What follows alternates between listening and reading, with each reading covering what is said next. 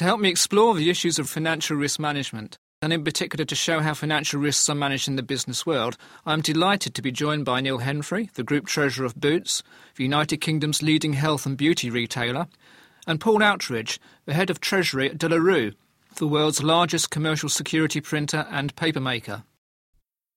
Managing company risks involves an active relationship with the banking sector. And here to represent that sector, I'm pleased to have Ho Chan of the international banking group ABN AMRO. Neil, can I ask you to talk about the problems which you think exist with, with pension funds and how they pose a, a significant additional risk for companies like yourselves? Yes, Martin. Boots, like many companies in the UK, has got a defined benefit scheme. It's fairly close to new members, but nevertheless, it's got liabilities of three and a half billion at the last count, which is broadly the same as the market cap of the company, and therefore it's a very substantial size of liability there. Now, obviously, there's assets matching those liabilities uh, to the extent they can, and Boots is in the very fortunate position of having a broadly a fully funded scheme, so it's got about three and a half billion of assets as well. So you might say, so what's the problem? Well, the problem is that the, the size of the liabilities depend on things like the long term discount rates, inflation rate, prospective salary increases, and probably most important of all, actuarial assessment of uh, longevity, mortality of the, uh, the, the people in the fund. And so the, the size of those liabilities moves up and down with the markets as discount rates moves. And every time actuaries decide that people live an extra five years, it adds more to the liabilities. Now, the assets themselves, of course, depending on what they are, might act in a very different way. Boots itself has got 85% of its funds in bonds and 15% of its funds in equities and properties. Now, obviously, they don't necessarily move in the same way as the liabilities do. So, what you find is that when you measure the both the assets and the liabilities on a market base, which is what you're required to do for accounting purposes these days, you can quite very substantial volatility in the difference between the two. And let's imagine that you've got a deficit of 200 million. How are you going to make that up? and how quickly you're going to make that up. And so you can find that uh, all of a sudden that you've got a very quick demand from the trustees to make substantial additional contributions to the fund that you weren't expecting. So it, it eventually flows through to a, a, a funding liquidity issue. However, even despite that, during the whole process of this, because it's a market valuation, it's now on balance sheet. Banks look at the, the deficit, investors look at the deficit, rating agencies look at the deficit and treat the deficit as being debt like. And so it can impact you quite substantially in your credit rating, your, your share price, and your your relationships with banks if you've got substantial deficits, which many companies do have. That's right. I mean, adding to what Neil said, I think one of the important areas that is now coming through is how Treasury departments can help the trustees to manage that deficit. And in terms of derivatives, which we're talking about, the problem is the mismatch in the funding gaps. For example, the assets may well be in bonds, but the the maturity of the bonds won't necessarily match the profile of the maturity for the pensioners or prospective pensioners in the scheme. And this is one area in which, for example, interest rate swaps are certainly being talked about as one mechanism in which you can help to, to smooth the difference in the, the exposure between the assets and the liabilities.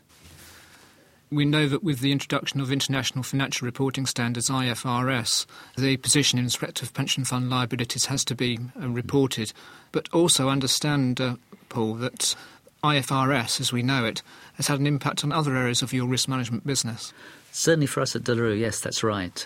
IAS 32 and 39, for example, which deal with financial derivatives and financial instruments, have a significant effect on us in terms of not necessarily the way in which we manage our exposures, but certainly the way in which we're required to report them and also to the level of documentation that we have to provide. The key element of IAS 39 simply relates to how you can match your forward contracts or your financial derivatives that you've taken out to hedge your underlying currency exposure.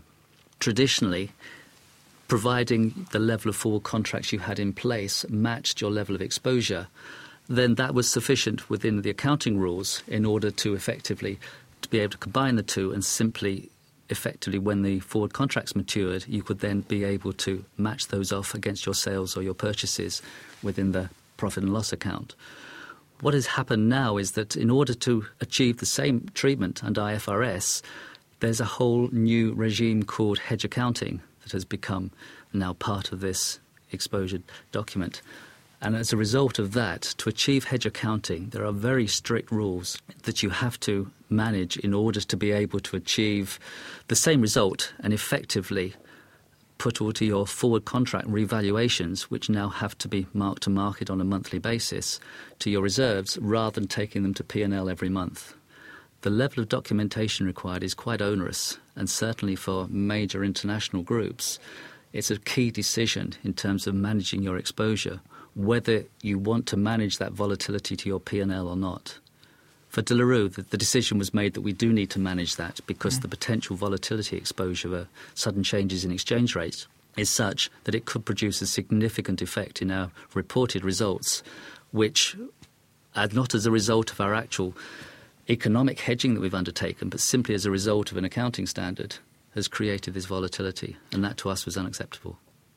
So, in effect, you're saying that changes to uh, accounting standards are, in a sense, uh, leading to certain business inefficiencies when it comes to your hedging and business activities in Treasury? Um, certainly, in the sense that we have, as a policy, decided we did not want to change the business rationale for hedging. Mm. We still have underlying exposures in currencies. We still wanted to maintain that level of hedging on an economic basis. What it has impinged on certainly is the level of administration that now goes into maintaining the level of uh, exposure management that we do currently. And that has put a considerable onus not just on Treasury departments but also on the subsidiaries throughout the group in order to comply with these the new accounting standards. What impact have all these high profile Treasury related disasters had on the way in which large banks undertake business? I think it's um, for the bank itself. I think it's it's made us improve our own control systems uh, and made us focus much more on, on operational risk than, than perhaps we we had previously. When you think that the the Allfirst debacle, for example, was really about loss of controls. Um, about a single person who, who managed to, to run up large positions which seemed to be undetected for, for some time. But within the bank, what it's really meant is, is that we've undertaken a, a huge exercise really to identify all our operational risks and also try to construct a database really of, of where we've, we've had operational risks in the past within the bank itself. But in fact, not just the, the actual losses, but we also need, of course, to try to capture the near misses also, which uh, is a bit more difficult because people don't really like uh, to admit that they, they almost made a loss. So that's one area. Certainly, it's made us focus much more on, on operational risk, I think, and, and the and that's been been a great impact. The, the impact of, of Enron, for example, is one of the impacts certainly is Sarbanes Oxley. Uh, which which has actually created a, a lot more work for us. Paul's mentioned the onerous tasks that have to be undertaken for um, IAS 39. Well, Sarbanes Oxley is, is also hugely onerous on, on our control systems, on our auditing, on the reports we have to produce internally to make sure we're complying with it. So I, I think what's really happened, in a sense, with these, these uh, disasters is much more regulation and essentially much more work for us on, on keeping records and, and showing that we're, we're doing the right thing. Paul and Neil, has that been the experience in the corporate world? At uh, Boots, we've been very lucky that we've not uh, had to deal with Sarbanes Oxley because we're not US listed. However, even in the UK, the introduction of the operational financial review and forward looking risk statements in the annual report and prospectus and things like that means that we've had to introduce a far more formal risk management process across not just Treasury but the whole of the business operations and that's been introduced over the last couple of years. So there's a much more rigorous, holistic risk uh, process nowadays, of which Treasury is actually a very small part because many of our risks are quite mitigated away, whereas your core business risks you can't mitigate away, and they're the ones that you actually need to understand on the board more than the many of the Treasury risks which um, we've got rid of. That's right. And I think certainly now part of the annual accounts require formal statements on policy mm. in terms of how you address the risk. As, said, as we've said, and Neil said, not just financial risk, but also insurance risk, etc., business operational risk. And certainly the whole corporate governance has moved. Even De La Rue does not have to, I'm pleased to say, report under Sarbanes Oxley either. But the whole level of reporting under corporate governance is now filling quite a few pages now of everybody's annual reports. And it's an area that, as Horst said, I think will more and more there will be additional requirements in which we need to comply in future as we go forward, as more accounting standards and potentially more disasters happen, in which everybody, if you like, needs to make sure and demonstrate that they have the systems in place to mitigate those risks. But this is also setting a serious educational challenge for executive and non executive directors who don't necessarily come from a financial background. How are companies dealing with this? Well, certainly from our side, know we do have formal training courses for directors when they are appointed. They now actually have a series of um, lectures and informal discussions, so they are actually made fully aware of just what the risk of being a company director for a publicly quoted company is, because in circumstances they are liable along with the company, and therefore it is a personal liability as well as a corporate liability. We would have a similar kind of thing at Boots. Well, I think one, of the things I can say from the um, from the difficulties perhaps that, that some of the corporates are facing is actually this is a, a good opportunity for banks, of course. It's, it's, a chance for us to to move in perhaps and uh, help advise on, on some of the regulations that are required or to advise on how to, to manage your hedging system so it's more it's more efficient and you comply with IAS 39 or indeed, as, as, Neil mentioned, on, on the pension funding side, of course, we are suppliers of the financial instruments that he mentioned, um, inflation links, swaps, you know, other assets for investment, and so on, of course. I'd like to finish by focusing on one, one curious but particular foreign exchange related risk, which I was uh, discussing with Paul just before the making of this programme. Uh, De La prints banknotes and uh, recently we've seen the emergence of the euro and the eurozone in recent years. And who knows in the uh, future, many more countries may be joining the eurozone. And as a printer of banknotes, I just wondered whether this development in the forex market was good business news or bad business news.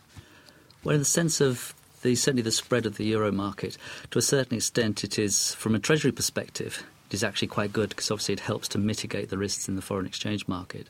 From a business perspective, there are both opportunities and perhaps um, disadvantages. With regard to principal Western European countries, most countries print their own banknotes. As the largest private printer of banknotes, we have about approximately 50% of the private market, but 90% of the banknote market is actually printed by state governments. So, therefore, particularly for the Eurozone, most countries will actually print their own notes, and therefore there isn't an opportunity in that particular area necessarily for us. Although, together with the change, obviously, in the changeover in currency, it means that there needs to be new machines both for handling and counting notes, and that is an area of opportunity for us, in which obviously we make sure we're well placed. And would you be well placed when Britain goes into the euro? Yes, I think there's sufficient lead time on that to allow everybody, I think, to be able to manage that. From the Open University. For more information, go to www.open.ac.uk forward slash use.